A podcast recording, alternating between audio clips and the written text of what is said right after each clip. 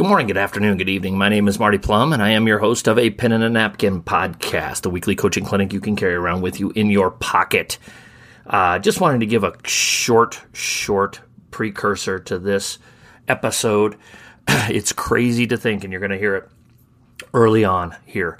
Uh, this is episode number 400 of A Pen and a Napkin, and it is really, really hard to believe that things have got gotten to this point. Uh, when I started this whole thing, I I was looking for for something for myself more than anything else. Uh, as I you know set out my first year of my two year sabbatical, and you know I would just I had trouble again. Maybe I'm just a tough guy to, or I, I have trouble figuring things out. But I was looking for something for me, and all I've ever done uh, since the get go of this about three and a half years ago is to try and find something or to try to put out there stuff that I would like. And I hope that uh, folks have liked it. I've had a blast uh, doing the things that I've done with it. Uh, if you'd have told me the the people that I'd had a chance to talk to, uh, both on the air and off the air, I'd have said you're crazy. Uh, but uh, I've, I've really enjoyed this process of bringing um, people, ideas, concepts, uh, all the above to everybody. Um, you know, it's it's crazy to think that we're at our our third annual coaches clinic.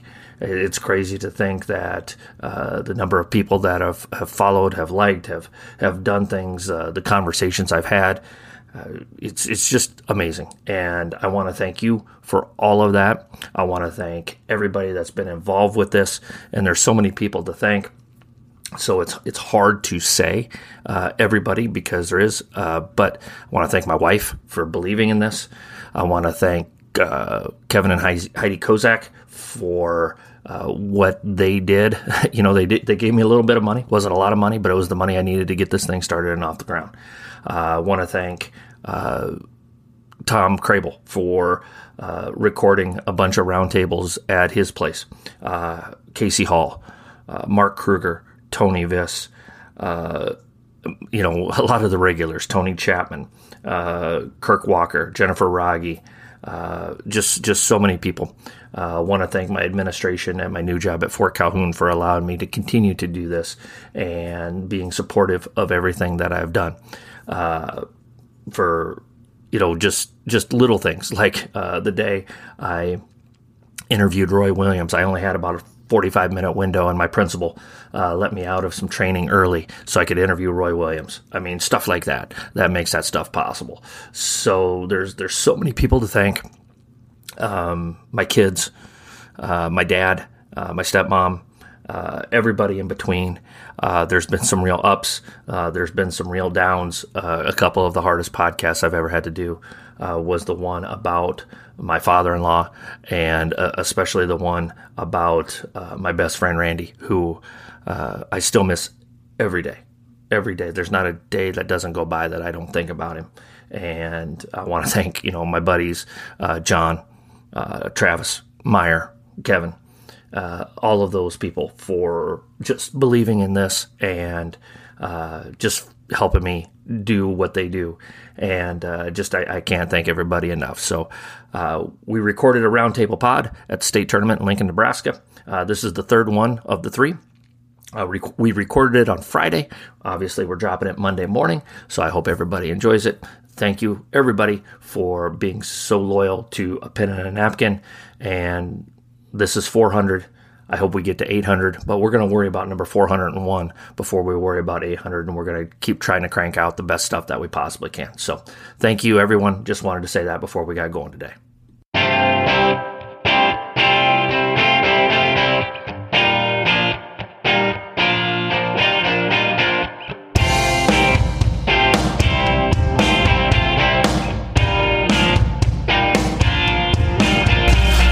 Afternoon, good evening. My name is Marty Plum, and I am your host of a Pen and a Napkin podcast, the weekly coaching clinic you can carry around with you in your pocket. Welcome once again from downtown Lincoln, Nebraska, the Haymarket District.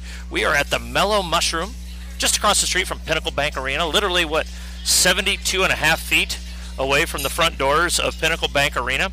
And we have our third and final Coaches uh, Roundtable podcast of the Nebraska Girls State Tournament. Really excited today. Mr. Nate Pribnow of Fremont Bergan High School. Coach, how you doing today? Good. Thanks for having me on. Yeah? You'd rather not be here, would yeah, you? I wish we were playing, but this is the second best place, I guess. The second best. Well, I'll, I'll take second best. I'll take second best. So, Kelly Cooksley, head girls basketball coach at Broken Bow High School, our second guest of the week from the uh, the edge of the Sandhills. So, Yeah, way out west. way out So, west. And this is is this your second most preferred place to be too, Kelly? I, I would agree with uh, Nate here. So Okay, all right. And Mr. Tom Tvrdy uh, from Omaha Marian High School. Thanks for having me. Yeah, to second second here. most preferred place, or this might be your most preferred place to be. It's got to be right there. It's got to be right one there. Or two. All right. Okay. Probably one here in a second. Okay. All right. Well, all right. Uh, really excited to go here again. We've talked about it the first couple of podcasts this week. Uh, Mike, the general manager here at the Mellow Mushroom, has taken care of us. Uh, he's been absolutely awesome. Uh, they've got. Uh, if you're going to be down here for the finals, uh, and, and you won't hear this until Monday. We're gonna we're gonna hold off on this one and drop it on Monday. Um, so, uh, but if you're if you're in town for the boys' state tournament, Wednesday, Thursday, Friday, Saturday, stop in at the Mellow Mushroom. Uh, pre-game, post-game, uh, great staff, great food deals, great pizza. We've got Carson Tvrdy's going to give us the food review. Uh, Carter Plum gave us the food review the last two days, so Carson Tvrdy's going to give us the food review today uh, as we get towards the end of the podcast. So hold on for that as well. Um, it's always scary when a history teacher does a little bit of math, but uh, also uh, kind of cool here today. Overall, in the history of a pen and a napkin, this is the 400th total podcast in a pen and a napkins do the balloons fall down now? yes. Uh, so, uh, you know, it just kind of turned out that's the that's the the number the round number that it fell upon. So I'm excited for have this is 165 for the interview podcast segment, but 400 altogether. So I want to thank you guys for being part of of number 400 here. And, I still remember driving to Wichita, Kansas to a youth basketball tournament when you called me about this idea you had and what I thought. I'm like, ah, it'll never make it. no, I Well, did. Yeah. I think I actually said it would make it, but this is really incredible what it's grown into. Really amazing. Real credit to you and what you've done. And I told my son, it's it's gone national. I mean, there's like, I mean, this is a pretty It- incredible thing you've done. Well, I I appreciate it. It's it's uh, it's been uh, really cool the connections that I've been able to make doing it. You know, and, and I want to get to the basketball stuff. I don't want to spend much time on that, but uh, it, it's it's been a lot of fun to do. I, I hope I've helped out a few people. You know, like you know, for me, I've said this before. When, when I was out for a couple of, you know, especially that first year, you still got that coaching bug. You just don't have a team to coach. And it was just hard for me to find something that fit what I felt like I needed as a high school basketball coach, and that was the impetus of it all. So I appreciate it. All of you guys have been on before. I appreciate you being on before. Appreciate everybody that has been on. And uh, yeah, let's uh, enough of that stuff. Let's let's get talking about uh, let's get talking about some basketball. So what do you? I know. What do you guys want to talk about today? I always uh, th- these are my favorite ones to do because we're just sitting around talking. So what do you what do you want to talk about, guys? I guess uh, today I went to the C1 games and that just showed how incredibly deep that class is. I mean, Yeah, incredible games. Uh, credit to Adams Central and, and North Bend getting back. Uh, Mhm. Just incredible day of basketball so far. Yeah, um, and and three of those four programs have been pretty pretty solid. You know, so I, I guess let's start there. You know, getting yourself in that situation of of consistently being in the mix. Uh, you know, and and and you know, Tom, you did that at at, at Seward, and every time we talk, I. I say you still owe me two state championships. You should have should have been two and two, but it's okay. I'm not bitter in any way, shape, or form. Uh, you know, Kelly, you've built a, built a, a great, consistent program at Broken Bow. Nate, your record speaks for itself there at Bergan.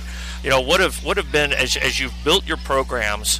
What have been the you know your pillars, the the the, the two, three, four things that the the bones of your program uh, over the years as as you've built up your programs into into consistent winners. Nate, let's start with you on that, buddy. Um, I think one of the biggest things it it starts with our youth program. Um, it takes a lot of parental support, parents that are willing to to go through all the way with a class of kids uh, and, and be a just coach them all the way through. And uh, we, our coaches, myself and our, our head boys coach Ryan Milnark, ten weeks in over the course of basketball season on Sunday nights, we're there working with preschoolers all the way through our our sixth graders, and then obviously we pass them on to our junior high level after that. But uh, it, it's a program, is really Yeah. what it is, and I think that that's where it kind of starts with us and the success that we've had. It's uh, Coach Paulson when he was there with with the boys be- before uh, Coach Monarch was there. He really had it rolling with uh, with our youth program, and he brought it. Lo and behold, he had three daughters, so he he thought, well, I better bring the girls along for this, and, and when he did, um, we started to see that that same kind of success that, that our boys had had. So it takes a lot of time. Um, it takes, like I said, it takes people that are invested in your program. It takes people that are willing that, want to sit around and watch bad basketball when their kids get to high school, and that's, I mean, Yeah. that's really what it becomes. Yeah. Is you have to put in the time when they're younger. You can't wait until they're in middle school and say, well, now let's become, let's develop a good basketball player. It, it- Yeah. you know, with all the all of the organizations across the state that help develop talent and the the good teams, the good coaches across state, you got to start at a young age, and I think that um, we're doing a good job with that right now, and it's just kind of a testament to the parents that we have and the people that are invested in our program. I, I tell my youth coaches often, your job is to sit through a lot of bad basketball so that I can coach some good basketball. You know, and and I think there's a lot of truth to what you said because those I, I I was there as a parent where it's just like oh boy, whew, a 12 to 8 barn burner today. you know, uh, and that sometimes that's a scoring explosion. You know, so I, uh, I I definitely agree with you there, Nate. So. Other than youth program, Tom Tvrdy, what have been what's what's been a, a pillar to your program building? identifying and promoting tough, competitive kids that love to play the game. And that is not hard to identify, even at the youngest of ages at a third grade camp. I mean, really identifying because if they're tough, they're competitive, they love the game, they'll love working on the game. If they love working on the game, they're going to improve at the fastest rate. And then you get a core of kids like that. They attract others like that and kind of shoo away the ones that aren't that way and you win with tough, competitive kids. I, I've told our, our girls towards the end of the season the Sam Hoiberg example. Here's a 5'10 kid that sh- has no business playing in the in the Big Ten. Well, he But was six foot till he got his haircut. yeah. Just tough and competitive, and it just it, it you as a fan get excited when you watch that. You get and and that's what it does to the teammates, to the coaches, and so that's to me the biggest thing. And you go down here state tournament and all, and you watch the teams that win. Are team, they got tough, competitive kids that have obviously loved the game, and therefore it's not work for them to be in practice. By the end of the year, they're not dreading it; they're loving it. Competitors love the grind; they love the price to pay to be successful. Non-competitors cringe at the idea that I have to work that hard. I mean, can't can it just be given to me? So, to me, that's the thing is identifying tough, competitive kids that love to work on their game, and you get a you, you just I start with identifying one of them, and then you got all of a sudden that will attract a second. Pretty soon, the core of your team is that, and that's where you're going to win consistently or not. Is do you have a core in your team of tough, competitive kids, and they're easy to identify. I found easy. Can you, the you know, what comes first, the chicken or the egg? Can you develop competitive kids? Can you develop the skill of competitiveness? That's a question for the table. Kelly? I, I mean, I think you can. Uh, when I got to Broken Bow, we were not good. I mean, as a program, uh, and I think once the kids kind of started seeing some success, that that translated over into practices and to everything, whether it was practices or games or school. I mean, they they wanted to be the best, and they really pushed each other. And uh, I think you can, but like Coach said here, that it it's it's definitely one of those things where you can really identify who who wants to be there and wants to compete and show up, and uh, I I think you can though. Nate? I would agree. I think some kids are born with it. Some just some have it right away. Uh, but I do think you can develop it, and by having those kids that are part of your program, like like Tom mentioned, that they got it. They they have it when they step in day one as a freshman. Uh, it helps bring it out in others. And there's things that we can do as coaches too. Uh, competitive drills in practice where you create a culture. Of, you know, some kids love to win, Yeah. but some kids absolutely hate losing. And when you have that kid that hates losing, I, I think there's just a difference between a kid that hates to lose and a kid that kind of likes to win. So Yeah. um, I think there are things that we can do to help develop it in practice with the, the drills that we do. And and again, success breeds success. You get a group of kids like that together. Wow, you usually have something special going on. Yep. Yep. I've talked to our kids a lot this year about feed the hungry. If you're hungry, we're going to feed you, and we're going to find out who's hungry. Feed the hungry, because the hungry ones want to eat, and so you can channel and grow that if you keep. You got to keep feeding them though, and the ones that aren't very hungry, they don't want them second helpings.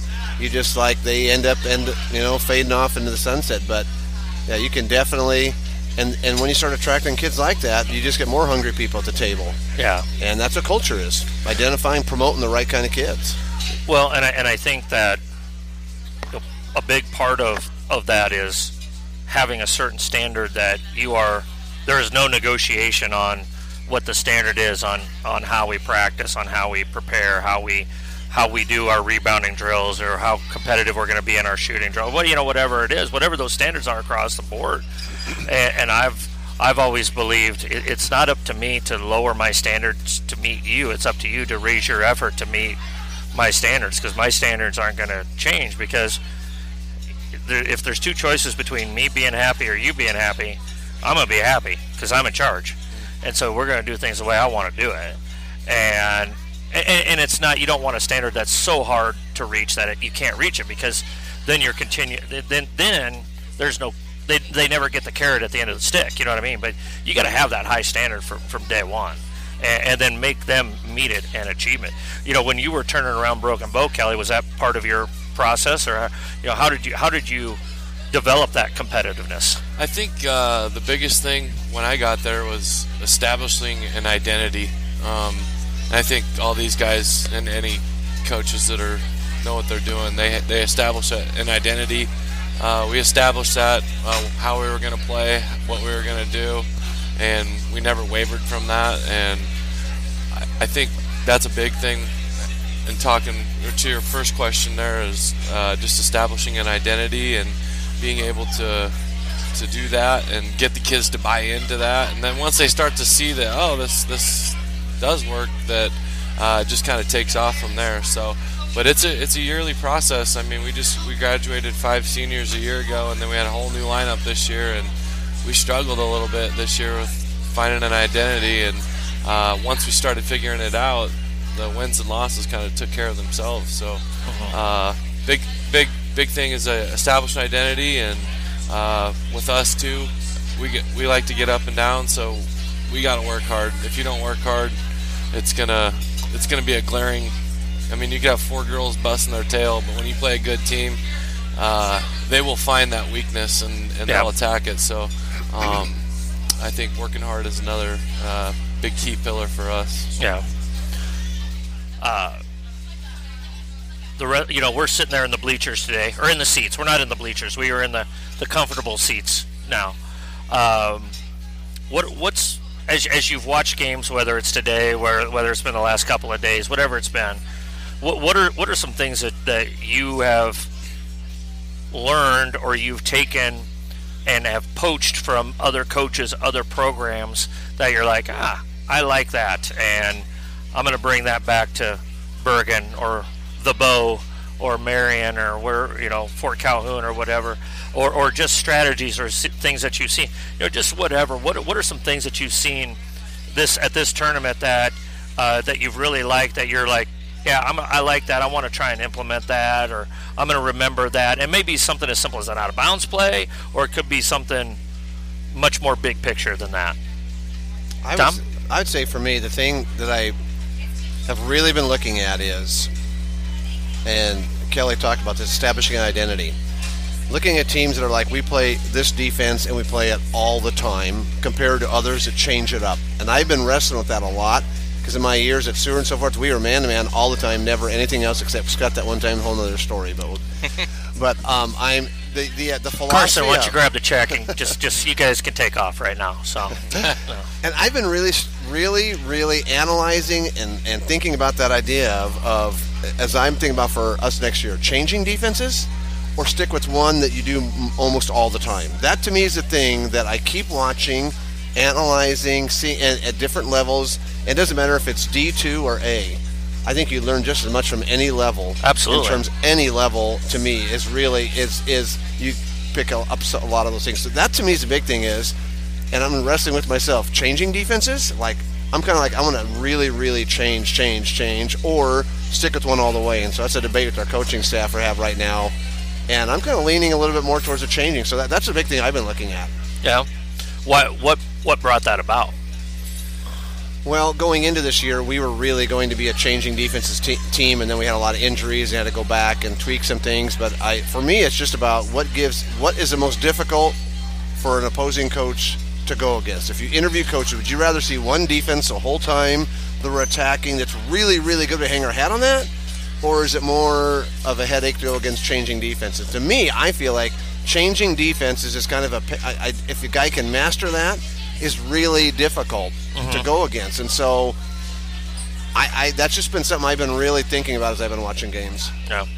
I would agree with you. Like one of the guys that I went against for a long time was Jerome Skrdla at Gretna, and Jerome was constantly changing his defenses. So you'd have to sit there, and not only do you have to change it during the game, but you got to prepare your team for it. It's like okay, hey, you know, basically every three minutes they're going to do this, and then they're, they're going to change to either this or this, and, and and so if you could get your program to that point, again, that starts with creating that identity, having the use system so that you know in sixth grade, okay, we've played all man through. I'm just using. I don't know what you do, but we've played all man through fifth grade. But in sixth grade, we're going to throw in this type of zone that we're going to run a little bit, and then seventh and eighth grade, maybe we throw this in. You know, so you know that type of thing. So You mean you guys don't run zone in third grade? I'm just kidding. uh, we just we, thought I'd uh, when- open when- that can of worms. Just when kidding. we're, you know, uh, off air, I will tell you a very funny story that happened earlier today about zone defenses, youth basketball, and social media. And there'll be three other people that will understand. There'll be two other people that will understand that statement. out. That, that that will there'll be two other people that I know that will listen to this that will understand that statement, but we're going to leave that one for off air. So, uh, but yes, w- when we're doing our film breakdown with our second graders, we we do address how we need to move in our zone a little bit better. Sorry, folks. In case you're wondering, I'm just joking about watching film with second graders. We we don't do that. We wait until they're in fourth grade and then we start doing that. So, so Kelly, how about you? What's what's uh what's some some some thing uh, a thing or things that you have uh, picked up since the the tournament started? Mine really hasn't been uh, basketball related. I guess I've been watching teams and just their physicality, um, and it's clear to me that uh, we, our team, needs to get in the weight room a little bit more. Um, I just see every one of these teams, and I, and I can only speak to C1 because that's all I've really been to. But every one of these teams in C1 is just strong girls, and uh, you know that's one thing that I hope I, I can get our girls to really buy into when we get back. And uh, I guess it's not really what you are getting into the weight room; it's what you do in there. And Sure. uh, uh, I, we need to get after it in there a little bit more. But uh, you know, talking about what you were saying earlier about the identity of what do I do? Go back and change defense and stuff. You know, I watched Bridgeport today. They're two-two-one back to two-three, and it's worked the whole year. And what they were one possession away from it continuing to work. And I, I don't know. I mean, I, I'm with you on that. Where uh, we kind of struggled with that a little bit this year with our identity, because we played all man last year, and up until that, the previous five years we played nothing but uh, zone press to zone. So uh, it just fit our personnel better. I think whatever you have to do in order to win, uh, that's where I kind of stand on that. I, Yeah. I mean, it is a tough. I wrestled with it a lot, especially early in the year. Um, there were games we were not very good in zone, and then there were games where we shouldn't have been good in man, and, and we were good in man. So uh, I think it's just uh, matchups. I mean, these guys have been down here. Anytime you, it's all about getting that right matchup and Yeah. and going against that. So Yeah. How about you, Nate? everything, I guess. I mean, as you guys start talking here, one of our things is weight room. We're going to graduate four seniors this year that kind of been a core of what we've been able to do over the last handful of years. And no offense, uh, I'm glad to see them go personally, yeah. but that's just sending them graduation uh, cards. Yeah, I, I, I, will be there at the ceremony if necessary. So, uh, but I, I think Kelly kind of took the words out of my mouth there about the weight room. Um, we but we played a lot of these teams that are down here in the, the C2 tournament and uh, North Bend, obviously, in the C1 tournament. We step on the floor against North Bend, and we're just not as physical as they are. And it's I, I don't think it's necessarily just a mentality thing. They're just stronger than we are at times when they step on the floor. And uh, testament what they do in the weight room, and it's something that, that we need to look at too, like uh, like Kelly was mentioning. So uh, we definitely have to do some different things in our weight room. Um, we have to get some bring some girls along, some girls that you know don't have a lot of varsity experience. Not only we have to get them ready to play the varsity game, but we got them we got to be ready to handle varsity physicality, uh, and I think that's going to be a big part uh, for us moving forward next year. And honestly, I watched the Centura game this morning and or this afternoon, and junk defense is something that I've always kind of bounced around in my head. That you know, if you you run a, a box and one out on a team that you know they, they don't see it, they never seen it all year, and we have a, a six foot six one girl coming back next year. Uh, you have somebody that can protect the paint and still be able to, you know, guard the three point line a little bit. Maybe whether it's a, a box and one, diamond one, maybe a triangle and two, inverted triangle and two, whatever it is. But I think junk defense is honestly something that we might think about implementing uh, at situations next year because just I know in my own personal experience when we first started at Bergan, we weren't very good and when we started to get good we had a couple really good shooters and I think it was Conestoga and coach John Kyle came out with a triangle and two against us we had no idea what to do. And yeah. obviously, we've we've grown since then. Uh, we have things in place. We have set plays that are in place, but I don't know that everybody does. And still, yeah. we see a box and one maybe once a year, and it still shell shocks us for a little bit. So, uh, Lathium Brown at Centura, they were running triangle and two. They ran box and one today. They full court press. I mean, they they switched it up a lot, and I think that the switching defense, as Tom you were mentioning before, is is obviously something we're going to have to look at with a lot of new girls and if you can ever get the, the other team not as comfortable um, running against one thing the entire time, I think that's good. But I think the biggest thing is our offensive system. We've been Euro ball screen uh, predominantly all year. I don't know that we have that that same type of group next year. I know our our boys coach and I have talked a lot about you know what's your what's your plan moving forward. What are you going to do offensively and just watching teams in the C2 tournament, the way they attack the rim with, with dribble drive, the the Croftons, the Oakland Craigs that I watched today, like it's, I mean, we, we need to get to a situation like that where we're attacking the rim, getting to the free throw line. So uh, we just kind of have to look at our entire thing as a whole, and you know, in the situation that we're in with a lot of new girls coming in, we just kind of have to readdress the way that we do things and what we think we can be successful with next year. Mm-hmm. I got to get that all ready for our first game of the year next year against Bergan. You well, know. we we'll have to get it ready then too. I, I think that I, I, think that one of the things that I'm constantly reminded of when I come down here to the state tournament, and unfortunately, you know, it's been way too long since I've coached a team down at the state tournament. I'm tired of watching the state tournament, and for me, you know, it's just okay. Fire in the belly is, is, is ready to roll. Like, what do we got to do to get back down here? You know, uh, to get our program to this point. And, and, we've got more and more pieces in place to get to that point. I mean, I, I feel good about that. Uh, and, you know, the first time it's just about getting here, but uh, with, with, some of your teams that you know, I shouldn't say you know, you feel very confident you're going to be there at the end of the year. So you were talking about Bridgeport, Kelly. You were talking about, or was it? I can't remember. Was it was you saying Bridgeport? Uh, you know you're going to be there. You, you, feel like you got a good chance to be there.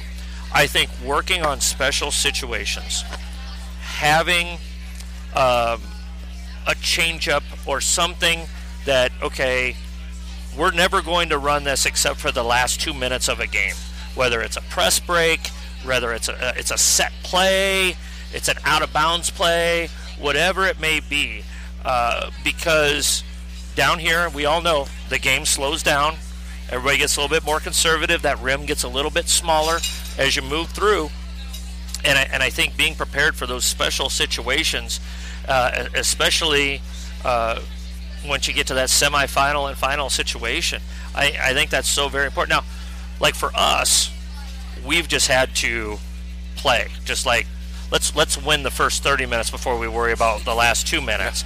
But I know that that's something that uh, hopefully in the next year or so that okay, we really need to start narrowing down, really executing our delay game well, or executing late game out of bounds plays well, or press breaks really well, uh, because that's you know winning on those margins. We we've emphasized in our program to help kind of move things in the right direction. It's just defending out of bounds plays and executing on out of bounds plays. Can we can we shave off four to six points defensively and gain four to six?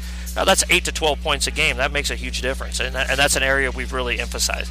But when you get down here, it's can you run a different press break than you've ran all year long, perhaps with 20 seconds left and you're up one, and you get it to the right person in the right place at the right time, or or, or things like that. I, I think that's something that I've watched play out. And I think that's something I've think, seen separate teams from moving forward and being done in, in, a lot of regards. So that's that's something that I've looked at. And, if you've got a team that you feel like you're going to be in that situation, Uh, that would be my suggestion after watching the, the high level ball that we've seen the last few days. So, yeah. Anything else on that, guys? I think so. You mentioned that we had five, at least five, maybe six games this year that came down to a tie or one possession game in the last minute and we didn't work that much on special situations because we had to focus on the rest of the game getting up to that point. Yeah. But you're right. If you're going to be competing and expect to compete down at the state tournament, that has to be part of your regular routine so that you are comfortable in those situations. Because how many games come down to a critical play at the end that one team executed and the other one didn't? Yeah, yeah.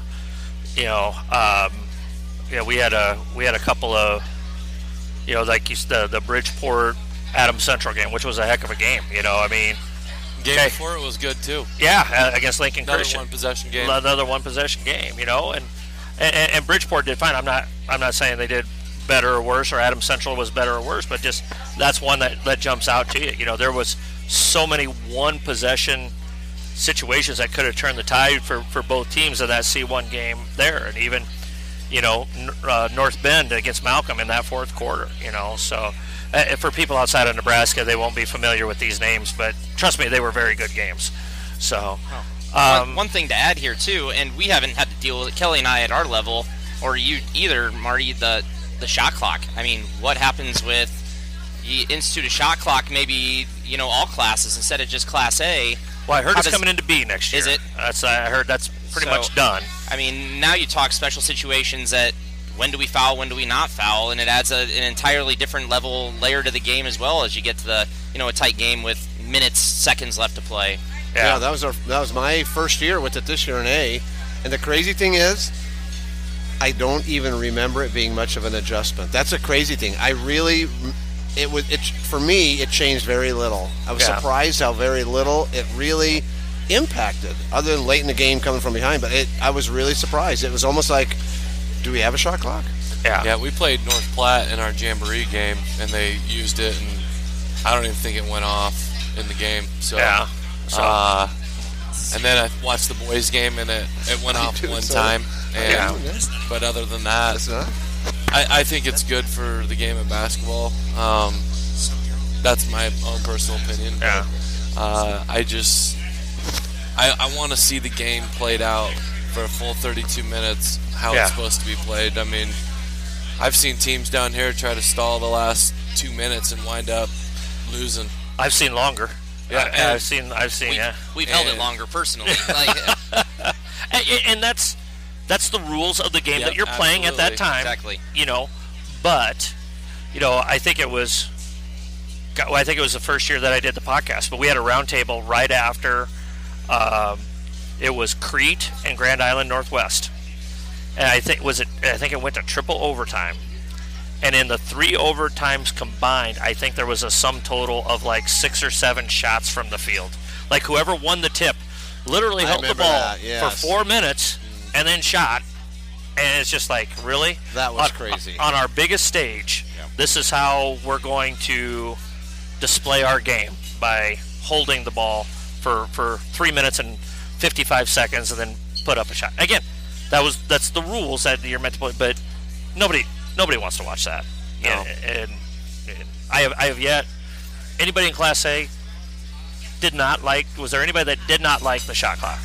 I never heard a negative complaint of any kind. It, it's amazing how little a a topic of conversation it ever was at any point in time during the season games. It's like we didn't even realize that it was implemented. It just it does eliminate those crazy things like you mentioned, stalling for that. But Class A kind of been that way anyway, where people don't hold the ball or do those kind of things. So it's I think you'll find out both classes. It's it'll eliminate that ugly part we don't like, those situations, and everybody will play in the flow of the game.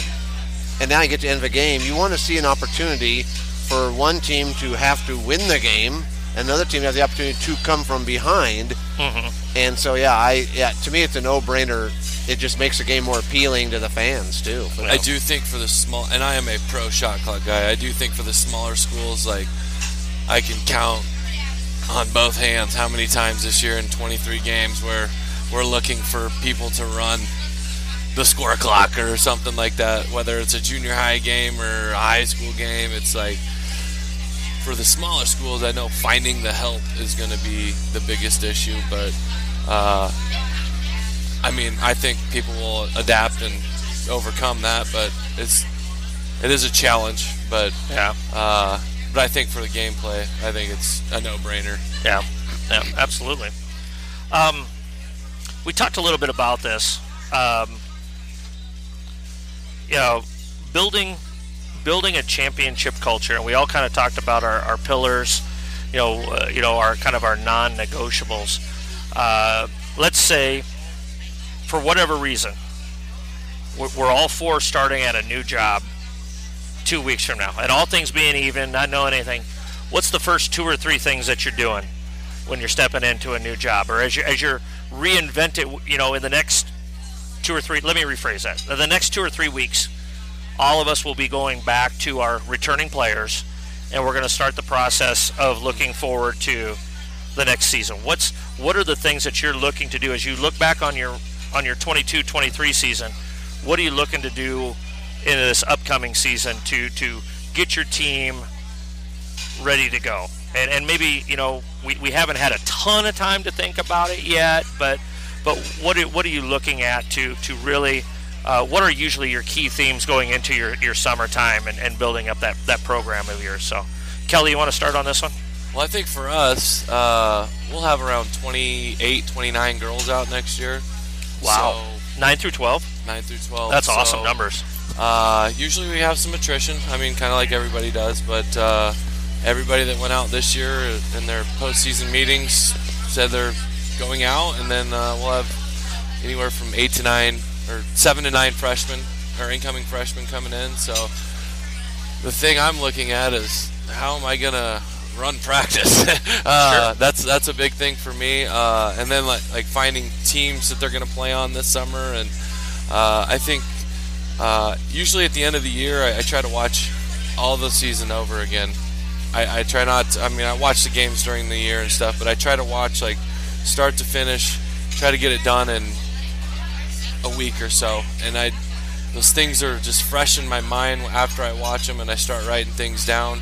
I know it sounds kind of odd, but uh, your best things come when you just continually watch and watch. Yeah. we got to do this better. You see the trends. Yep, yep. see the trends. And uh, I try to get it all done in, in about a week. And uh, for us, it's uh, our skills have to get better. Um, I think um, the games that we lost, um, we lost uh, six games this year, all to Division One opponents, uh, right around that. So, uh, had we won one of those games, we would have been playing in a district final. Uh, we didn't. So, to me, I'm like, why? What, what's holding us back? And uh, for us in those games, we just we were outskilled, and uh, we we got to get better at our skills. And whether that means not going and playing as much uh, stuff or like tournaments or Team you know, camps. team camps or we, we got to get better at our skills and uh, just get sharpen that up a little Gotcha. bit because until we do that, um, I think we and we're young too. Um, we had one senior this year, and God bless her, she was a really good teammate. Just didn't play a lot, and uh, so we have all of our scoring and rebounding and everything back from a year ago, plus some incoming kids. So.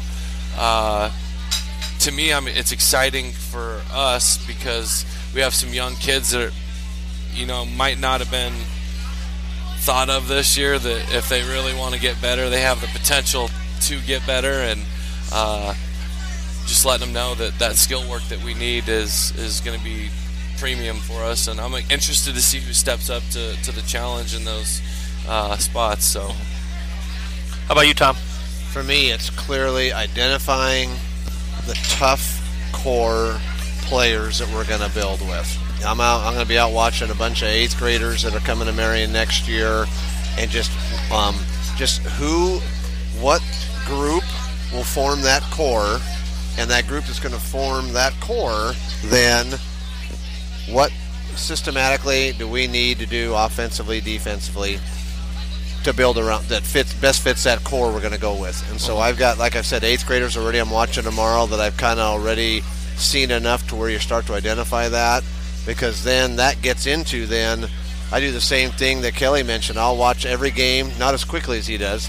It'll take me probably even into next fall where I'll watch. I'll just have a, a notepad down and I'll watch every game from last year from beginning to end and just take notes, just like if I was scouting an opponent, scouting us, and just from that pick out an offensive, defensive things that ends up becoming part of the master plan for next year. But to me, I'm just I'm like, who are our tough kids, our core kids that we're going to build around? We can identify that are our toughest kids that have basketball abilities that can play, and then get a system built around them that best fits that core. So for me, that's it, and that's where it begins and ends in the off season. Nate's going to have to watch his whole season now again. Get it. Set the bar a little too high there. Yeah. I, Yeah. What do you got, Nate? How about you? Uh, I think it's challenging our kids. Um, there's a what 160 minutes they get played by the five starters in a basketball game, and we had three, four girls that would play 32 minutes piece that played the entire game, and it's they're not coming back next year. And Again, thank you for that. yeah, I appreciate that. But it's it's challenging our kids that are coming up that you know she's not going to be here to handle the ball next year for us. She's not going to be here to get eight rebounds a game. Who's going to do it? And what are you going to do to to get you to that place? And there was a quote actually when I was in high school that our high school coach put on our shirt. The time will come when winter will ask, "What did you do all summer?" Yeah. and it, it's going to come down to that. What are what are we willing to do this summer to improve ourselves as, as shooters, as ball handlers, and and and kind of like Kelly said, we we're going to have a, a group of girls, or somebody said a group of younger girls, maybe it's Tom, that you know we have some decent eighth graders that are coming up too, and we have some good girls that are coming back from this year's team. There's no spot that's you know it's yours. It, Yeah. it nobody has a spot to lose at this point. I think everything's up for grabs, and I think that that's exciting in its own right that everybody knows coming in that you know we don't have a, a group of three-year starters that are coming mm-hmm. back next year every spot is up for grabs so i do think we can have a competitive summer and some girls we'll find out who's who's hungry and who's mm-hmm. willing to be challenged and who's willing to work for those spots Yeah. that was, that was the biggest challenge for us this year. Like you, we were kind of experienced this year what you're going to experience next year, where uh, you know we lost five starters, senior starters, and three or four of those were three-year starters, and it's it's a challenge. I mean, if anybody has the magic potion to replacing those kids, uh, I mean, it, it, it is a challenge, but uh, I think the biggest thing is is finding a. Con- we talked about it a lot this year is consistency in everything you do, and I think sometimes when you have young kids or young teams like that,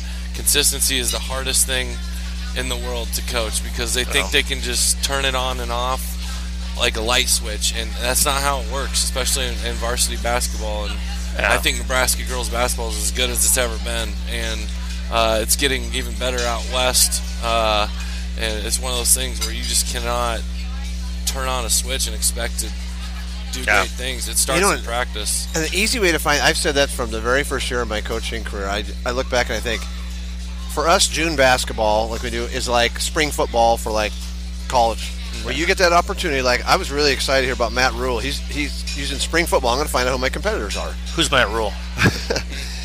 What's that? Who's Matt Rhule? Football coach in Nebraska. what?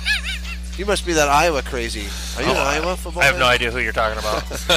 But you know what I'm saying? It's that, it's that who shows up at the beginning, the middle, and the end, doesn't fade off at the end, shows up at open gyms, team camps, weightlifting. Who can start the race, be strong in the middle, and finish strong? and you'll know by the end of the summer who your core. You'll know who those kids are. They they mm-hmm. they show you. So for me, I you know off season thing, identifying tough kids. When you lay out your June plan, your spring basketball, or that's where you find out who those are. You just have the guts. You have to have the guts to say, okay, you have shown it, and we're going with it, and you haven't, because I guarantee you, what you see in June in that microcosm is what you will see in the season. The ones that can finish it out won't in the season. The ones that don't show up, and it's one thing to show up. It's another thing to show up and work hard. You get you get people that show up and punch their time card Yeah, and say I was there. It's like, well, you there, but how did you compete when you were there? yeah, And you can't hide that over the course of a first day of camp all the way to the end and everything in between. yeah. yeah. We uh, we we were really really young this year. I mean, you know, you you uh, we we started three freshmen most of the year, and had two more freshmen that played. By the end of the year, we're playing quite a bit, and we lost. You know, we have one senior um, that that play was playing a lot at the end of the year, and uh, and we're obviously we're going to be still very young next year, and, and we feel like we've got a we've got a couple of kids that are coming in that are going to be really, really, really good for us, and and so, you know, my message to my team this this spring is going to be twofold. You know, I'm, I, I'm not going to make any bones about it to, to players or parents, and and I think that you're you, you have to be really transparent on certain things with your players and your parents. And I'm going to tell them, you know, in this room, whenever we have our, our, our spring meeting, in this room, there's seven or eight of you that can make an argument that I should be starting a varsity game. That, that in a certain situation, I could I could start a varsity game and play well. And altogether, there's 11 or 12 of you that could say I should be getting minutes in a varsity game. Um, and and you would have a, a legitimate argument. I'm not I'm not going to deny your argument that you should have a chance to play X amount of minutes because of this. But I can only start five, and in a legit competitive game, I can only probably play eight, maybe nine at the most. So, figure it out. And and for us, and and then the second part of that, for us, it, it's our theme all summer is going to be. Uh, our theme all summer is going to be we need we need sureness and snipers. We've and when I say sureness, we've got to take better care of the basketball, and we got to start hitting some shots. And, and then we've you know I've got the numbers all kind of planned out, and here's here's the numbers on both of those. But if you want to be one of those five starters, if you want to be one of those top eight nine kids, these are the two major things that we need to have in order to make that happen. So go figure it out. Go figure it out. And and if you were one of those kids that played a lot last year, great. But you know what? We have even more depth in the room this year than we had last year. And the year after that, we're going to have even more depth than what we had because I, I really feel like our youth program is really starting to pay off. And so just because you did this this year doesn't mean you're going to get this next year. Just because you get a year older doesn't mean you're going to get better. Exactly. So And and I think sometimes we've all been there. You, you have that player or players that just assume, well, now I'm a junior, I'm going to, this is what, what's going to happen with me, and it's, you know, you have to continually communicate that in a very transparent way that, no, this is this is not, you know, just because you're a year older doesn't mean you're a year better, as you said, Kelly, and so. So those are those are going to be our two big messages to our kids this spring and this summer, and, and we're just gonna, you know, we're not gonna we're not gonna determine this. You kids are gonna determine it. Whoever, and and yeah, and even when we get to the Fourth of July, where our stuff is basically done, yeah, there's gonna be a certain thing that we've kind of seen at that point, but you're still gonna have time to do it. But you know, you, you kids got to figure it out. So that's kind of where we're at. I mean, am I barking up the right tree? You guys tell me. That was my that was my that was my spring pitch to my team. Is, is that? Am I going to be able to sell that? Absolutely. Entitlement is you either are a program that allows that or not, and kids know they know and they can tell by who you promote the fastest. Like for me, I don't care what grade you're in. When we started, I don't care. I got incoming eighth grade. I got. I can think of one right now. She's to shoot right up right away because of I want toughness, toughness, commitment, love for the game, smile on the face.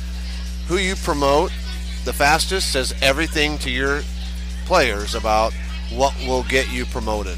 and they're experts at being able to dissect that. And so you're you're dead right. Who gets? But for me, it's like I love in June promoting kids that real quick that are showing it right away. I could care less that you're only just your first week with us. So who you promote shows so much. So much more powerful than anything you say by who moves up the ranks and who doesn't. Mm-hmm. Mm-hmm. I, I'm. I mean, in the the small school system that a lot of us find ourselves in, you kind of do it at the beginning of every year because you have girls that come from, let's say, golf. They're starters in golf. They go out for basketball. You have girls that are starters in volleyball. You have girls that are starters on the softball team. And you bring them all together and who was a starter this fall? And you get you know eight nine hands that come up. I get to start five of you. I get Yeah. to start five. So yeah, I mean to sell it early on in the spring that that same idea that you know we're gonna we're gonna reward the people that are willing to work the hardest here. Um, I think you're you're already doing the work there at the Yeah. forefront. We we haven't met with our team yet. We haven't turned in our jerseys yet. So Yeah. we I think that's one of the first things Yeah. I should probably take care of when we come back next week. But uh, uh, yeah, we got to meet with our team still and talk about our plan Th- for. thanks, thanks for. I'll, I'll take credit for reminding you to get that done, I Nate. so. appreciate it. I, our AD will appreciate us turning in our jerseys too. I'm sure. So, uh, yeah, we got to get together with our team and talk about. We still got to reassess what this season looked like and, and what we're going to do over the course of the summer. So I, I think that's a good conversation that you were able to have with your team there. Well, and and you know, with that being said, I'm not going to judge Kelly on one game. Or I'm not going to judge Nate on one game. Kelly, you played awesome. You had 15 points in the summer league game. You're starting. That's it. Lock, stock, bro. That's You're done, low for me. I, I understand. I understand. Sorry, my bad. I apologize. But do they show up at weightlifting the next week then? Yeah. show up at the open gym the next week? Or are they not? Can you finish? Can you start? Can you go strong in the middle? And can you finish? Yeah, uh, and that's one thing that that sometimes I think kids, and again, that's you're talking about toughness. It's kind of that mental toughness. You know, who's going to just go out and play and not overanalyze one mistake or two mistakes? Because the games we're watching here, you make a mistake in the third quarter at PBA, you got to get over that quick because it's the next play time, and, and and you and you just can't you can't linger on mistakes that you. It, it, the same way that you may have in January or whatever it may be, you know. So, I think that's really important. But but for us, and that's another part of my message. I'm not going to make a decision after one team camp or one game, one way or the other. But you know, it's it's going to be a continual build, and we're just going to watch the trends, and we're going to see what goes here, there, and everywhere. And you Look know, at the body of work. It's not one test. It's a body of work. Mm-hmm. Yep. Body of work, and it'll show you and make it pretty clear. Yeah. Okay. Um, let's uh, let's wrap up on this. For and and we've done this in the other two. We'll do it for this one as well. So, um, what is one thing that you are going to do for yourself to, to you know we tell our players to get better. What are you going to do to make yourself better in the off season here in the in the what we call the improvement season? So. Uh, you know on the on the I know I said this on Wednesday. I've got to do I've got to do more reading for me. I've got to do more reading, uh, leadership books, uh, leadership materials, those type of things. Uh, be able to communicate in the way that I want to communicate. I really feel like, and again, I don't want to beat the drum of what I talked about a couple of days ago, but I, I don't feel like I communicated nearly as well with this team as I have my first couple of teams at Fort Calhoun uh, getting us to, to all row the boat in the same direction. PJ Fleck, he's a football coach as well. Uh, Where at? Uh, the University of Minnesota. All right, one of the original Big Ten schools. It's his first year. No, no. Uh, but uh, you know, so so for me, that's a I, I need to do a better job of communicating, communicating positively. What are different ways, different methods that that I can do that, and and just kind of not reinvent my own wheel, but just tweak some of the things and try to pick a little thing here and there, and, and by diving in there. So that's for me as a coach. That's what I want to get better at in the off season here. So uh, that's where I'm at. Anybody, you know, where do you want to go? I would think our offensive system at Bergan just uh, talk with some. We're fortunate we have Midland in town and some good basketball coaches there that have good offense, run good actions. I think just getting in touch with some people that, that do really good things and seeing how we can utilize some of the some of the offensive schemes that, that they use, I think is going to be big for us in the offseason. My my wife's having a kid in June. It's our Ah, first. hey, so I congratulations. Yeah, thank Awesome. you. But uh, we'll uh, we'll see how much free time I have over the course of that. You know, You will not have much. you know, Won't firstborn at have sleep. I'll tell you. 35 that. years old is going to be uh, a little bit of a change. But yeah, we'll we'll put as much time into it as we can and try to sit down with some people here over the next couple of months and figure out what we can do to, to get better as, as a coaching staff and things that we can do to put our girls in a, a better position to, to score on the offensive side. Yeah. Boy or girl? Or We're not gonna surprise. find out. Surprise. That's the Yeah. best. Old school. Yeah. Old school. Awesome. Well, hey, congratulations, man. That's you. awesome. That's awesome. Uh, how about you, Tom? For me, I the thing that really jumped out to me when you posed that question is keeping myself mentally, physically fresh, not overdoing it. I coached club ball last, uh, head coach of a club team last summer, spring, summer, and it was a great experience. The kids and the parents were awesome. But I'm like, and I'm actually mulling that over right now, returning to do that. But I, I think the big thing is to make sure that I'm keeping myself mentally, physically fresh, balancing my life with my wife and my family to make sure that you're not coming, you're not getting to the end of the summer and like, uh, school starts Monday. Yeah. Really?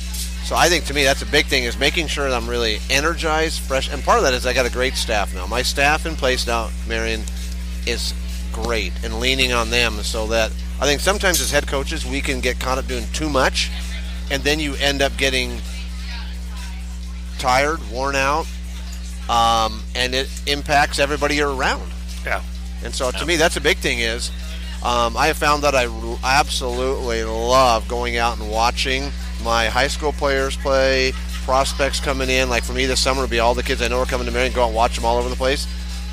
And same amount of time spent doing that, but being a head coach of a team, whole different stress level. Mm-hmm. Whole different stress level. And so Yeah. for me, it's about making sure that I come in fresh for my kids so they get the best version of me and how I coach them for their best interest because it is about the kids. Yeah. And if you want to make it a great experience as a head coach, you need to make sure you're bringing your best version and not being.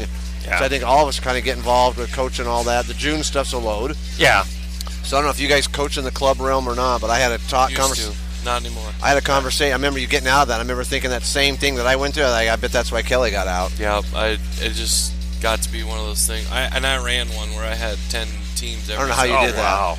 and I did not coach them all, obviously, but uh, Well, why not? just yeah, just the uh, organization aspect of, of club basketball. I, I am I'm grateful for the relationships I built over the 11 or so years, but uh, as you get a family and stuff, it's just it's one of those things where it just gets put to the back burner and. Uh, yeah, I mean, it's just one of those things where I just couldn't, I couldn't physically do it anymore. I mean, I was exhausted when I get into school. Like you said, oh, school starts today, and it's like I've been out of this for a couple weeks, and you know, it's just Yeah. I, I, I started to dislike the game, and I know Yeah. that uh, that's that's tough to hear. I mean, from a coaching standpoint, or tough to say from a coaching standpoint. Um, but it did. It. I just was getting tired of going to the gym every day for eight Sure. weeks. and, No, yeah, yeah. uh, when my wife and kids were at home, and I, I know it probably resonates with somebody listening to this, and I'll just tell them that family, uh, family no, over no. everything. Yeah. Um, I, I mean, coaches burnout is a real thing because I, I experienced it. I mean, I, you know, and and uh, I am very conscientious. You, you know, you know, one of the things, and I'm pretty sure it's on the website. You know, I have a list of, and I spent a lot of time on just delegation of authority, and and Mike Neighbors, you know, he says, as a head coach, if it doesn't involve winning, I don't do it. If it doesn't involve winning, I don't do it. And so, uh, one of the major adjustments I made when I took my new position was I was going to be very firm, but very fair. But I was sit down with my I said, okay, here's here's basically the 15 things that I don't like to do, and it doesn't involve winning. So you guys or gals are going to do it, and you figure it out. Who's going to do what? I don't care how you divvy it up, but I'm not going to do it. I'll show you how to do it a time or two, maybe, but after that, it's yours because I can't burn not not just the candle at both ends, but multiple ends coming out of the same candle, so so to speak. And I think sometimes we as head coaches get caught up in developing the youth program, doing some AAU stuff, watching social kids play, stuff pumped out. Yes, and and and just and then oh yeah, oh by the way, I need to put together a solid practice plan, which is the most important thing I'm supposed to be doing, but I'm spinning my wheels doing this other stuff. So, and and and having good assistants you can trust. Yes. Then when you delegate it, you can relieve it from your stress memory, and, and it'll get done, as opposed to later on finding out you didn't do it. yeah, So assistant Well- coaches, that is like we mentioned earlier about program stuff. To me, it's like going off season. Make sure you got assistants, hardworking, loyal, dedicated. Yeah, we had we had a situation this year with I told my my one I told one assistant, you're going to organize a community service day. Well, what do you want me to do? I don't care, but get the kids together and do a community service day. And I told I gave her like, here's the date you're going to do it. Gave her like six eight weeks to do it. I check in a couple weeks later. You got that taken care of yet? No. Okay. You got to get it done. You got to get it done. We've put it out there. We're doing community service on this day do it. And, and it got to like a week, and she's like, Well, I'm not really sure what I'm supposed to do. I don't care. Figure it out. And as a, you know, 10 years ago, I would have said, All right, fine. I'll kind of just, but I was like, No, you're doing this. This is your job. I have delegated this job to you. I expect this to be done. And I think that sometimes as head coaches, we have a hard time of, well, we don't want the program to look bad. If, if this isn't, if we don't deliver on the promise, so therefore I've got to get taken care of. Well, no, that's your job. That's your job. And I have told you that you're going to do this. And she put something together in three or four days and and that type of thing. But that that's something that again, ten years ago I would have been like, well, okay, fine, I'll just you know, I'll let you off the hook and I'll do it. But it would have been it would have taken away from winning. And that's what I can't do anymore as a head coach is have things that take away from winning on a consistent basis. So I Anything- think, on I your- think on- for on- me, it's uh, like you talked about a little bit with leadership, and I'm I'm finding myself. Uh, I don't know if Coach can talk about this. He, he's been in it a little longer than you and I have, but Not much. uh, yeah, two years Uh, longer? Three, I think I Three. Okay, I, all right. Not good at math either. I'm finding myself trying to relate to today's player, and I know that that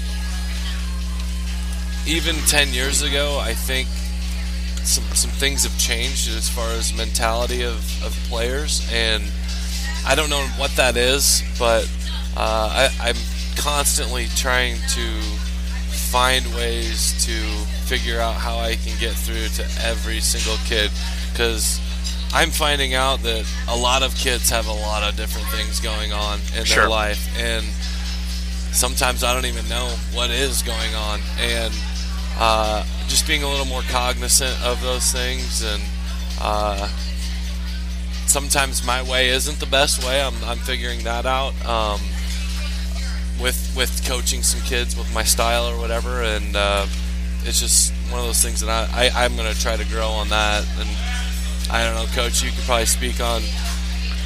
Do you feel kids have changed from? I and think I, I don't know if it's kids, for example. I, I just think priorities have changed a little bit. They have, and I think along uh, that's a great point you're bringing up. And I think in terms of with that being cognizant of the things they're going through, so you as a coach don't get so tunnel visioned on practice and games and X's and O's, you forget about them as a person and what they need and all that, because that is so huge. Because kids today, you got a lot of high price paid psychologists and all that stuff, but there's no better psychologists than high school kids. They know if a coach cares and they know if he doesn't. And that's the biggest thing I've had to really work on is to be intentional about making sure that they know that I care and not just assuming that they like I coached my daughter for 4 years. So I could coach her whatever way. I'm like in the end she knew I loved her. So I'm okay. But our players aren't our daughters necessarily, and so they need more than just what you as a dad would do because they know you care about them and love them. And that's been the biggest thing is like you're saying the outside stuff that basketball may not be the number one player in their life. How do you get the most out of them? And you see it all over the place, but how do you go about being intentional that you care about them so that they know it? Because they do have a lot of other things going on. That senior that's in the middle of the season, that you're like, what's your issue? And it's like, well, we didn't realize is that I'm under tremendous stress trying to figure out where I'm going to go to college at. I don't have the scholarships I want. I don't, you know, whatever it may be. So, being intentional about, I have to make sure they know that I care because I do. I mean, I think we're all the same. Yeah. I truly care about. I could see my kids ten years down the road and give them a hug and love them. But it, uh, one big thing I have to work on is how do I make sure they know that that I care about them now as I'm coaching them as their basketball coach, not wait ten years down the road I'll do anything for you. Well, no, how do I let them know that now? Because if they if if they kids today if they are not sure if you really care about them, it's over. It's done. Yeah. You're not getting anywhere.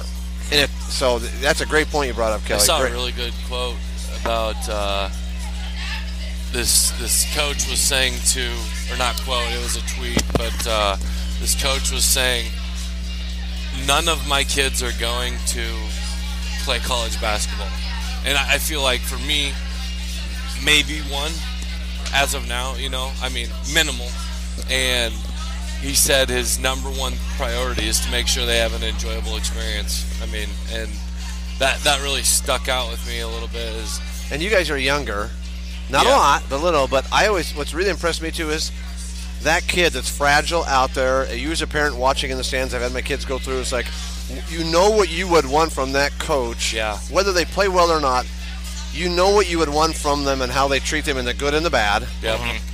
And you have to, if they're lazy or not playing hard, that's different. But when they're struggling, being there, please be there for them. I'm thinking Yeah. that's how I need to be Yeah. for the players that I'm coaching that are somebody else's daughters, because that's everything, Yeah. isn't Yeah. it? Well, and for me, what you just said is exactly what I know I need to work on uh, as a coach, and Yeah. uh, make no bones about it. Just just relationships. I mean.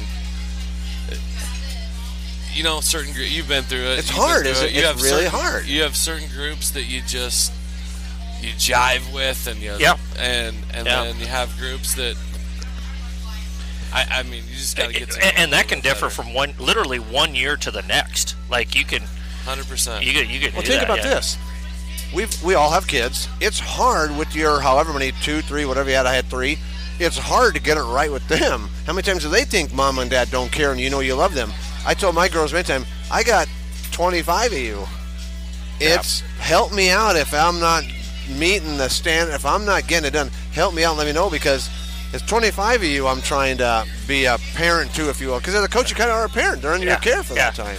And one of the you and I are a little different than Kelly and Nate. I mean, you're just having your first child. Your kids are young. I got to meet his daughter last year at uh, at Broken Bow. We had a good time eating some popcorn together, watching some basketball. She's your oldest, right? Yep, Kelly. six yeah. years old, Yeah, yes. she's six. So, you know, Tom and I are both empty nesters, and Here's, here's my youngest right here. yeah, and and the food uh, expert. one of one of one of the things that I now, especially at my new gig, I can I can look at my parents and say, I've been through probably about pretty much every situation you've been through as a parent, as a as, a, as an activity parent. Now my three kids were much different. Oldest was into mock trial and that type of stuff. Second one was an athlete. Third one was drama and speech and that type of thing. But uh, you know, when, when, when I talk to your daughter, when I coach your daughter, when I try to build that relationship with your daughter, I'm very conscientious of now that I've been on the other side of it and I've had all three of my kids go through the high school experience of being in, in activities, what would I want my daughter to feel like if I was your coach? And and and and so I think by being a parent and going through that, I think that's helped me with my relationships and relationship building and having my my parents uh, ha- being able to have that street cred, if you will, talking to them about that. So And I, uh, I had a good quote that I heard too, and it's you, you want to know if you're a good coach or not. You think you're making a difference in kids' lives? Ask your worst player. yeah, Like, it, it's not just your your core group of kids that are playing varsity minutes all the time. It's what kind of relationship are you building with the kid who's the last kid on the bench? Like, Yeah. what what would they say about you if if they were you know there's a fly on the wall listening to a conversation they're having? So it's it's about everyone. It, like you said, treating every single one of the girls as if they're your own kid, and what you know as I'm getting ready to have our own with my wife and I, it's like what who do who do I want to be as a coach Yeah. for uh, who do I want my kid to play for down the road, and I want to be that kind of person, that kind of leader for the group of girls that we're able to work with. So, uh, yeah, I, that coach that quote just kind of resonates with me a little bit with what you guys Tom been talking still be about. coaching. Hey, it's interesting you brought that up because when my daughter was at Nebraska and she transferred to Colorado State, a very wise person told me, make sure wherever you're looking at going, make sure you ask the last player on the bench how they enjoyed, if they enjoyed their experience there. And the school she ended up going to was where the 13th one on the end of the bench said, I loved it. That's all we needed to know. Yeah. That's a great point. Great one. Yeah. Good place to end, gentlemen. Good place to end here. We've got a, a real solid hour conversation here. Thanks for your time, guys. Really appreciate you coming on here today. And My goodness, that went by fast. Yeah, well, hey, you, you get a, you get a, you get amongst great minds, and Tom Tvrdy. You know, every, everything everything goes. I hear you there. Uh, but no, I, I really appreciate you, you guys coming on. Hopefully, we uh, take it care of here again. Mike uh, here at the Mellow Mushroom has been absolutely awesome. Yeah, I Uh, just- appreciate being with you guys and things I pick up from hearing you guys talk.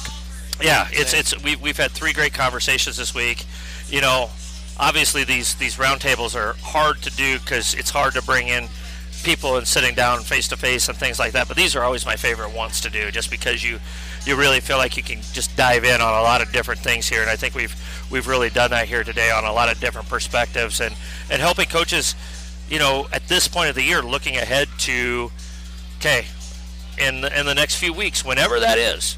Uh, for us, it'll be March 17th. We're going to have our spring meeting on March 17th. We're going to have our banquet on the 14th. And for me, I never have, I never talk about next year until last year's officially done. And last year's not officially done until the banquet's over with. Then we, then the books, the books closed and we put it on the shelf. And now it's time to move forward. But on the 17th, I, you guys have given me some great thoughts and ideas about uh, what we need to do and what we need to talk about within our program. And through 400 episodes, that's been the biggest privilege for me. Is every week I get to talk with with really great coaches about a lot of really different things, and so uh, I know all of you guys have been on before on a lot of different venues, so really, really appreciate it. And Thanks for and, having and, me. And Thank thanks you. for coming Yeah, on here today, much. guys. So again, we want to thank Mike at the Mellow Mushroom here. Carson Tvrdy will not be on because we didn't and we didn't end up ordering any food. So uh, there, there, there's no food review today, so we're gonna have to let the Carter Plum food review from the first two kind of suffice, I guess here. So, but I've uh, ate here before. 10 out of 10. 10 out of 10. There it is. There it is. I'd back that up. Yep. All right. So there's there's there's 20 out of 20 right there. So uh, again, if you're down here for the boys state tournament, uh, check out a, uh, Mellow Mushroom. They've been absolutely terrific over the last couple of years, allowing me to do these uh, right across the street from the arena. Great location, great food, great atmosphere, easy walk right over. You can finish your meal 15 minutes before tip and be in your seat before tip off. You know, and, and that's the best thing about it. So, uh, so again, Nate Pribnow, head girls basketball coach at Fremont Bergan, Kelly Cooksley at Broken Bow, Tom Tvrdy at Omaha Marian. Uh, appreciate your time here today, Marty uh, fellas. Fort Calhoun. Un- yeah, I, I guess we'll say that too. We'll, we'll, we'll say that too. So, uh, coaches, as always, let's be sure to hone our craft one day at a time.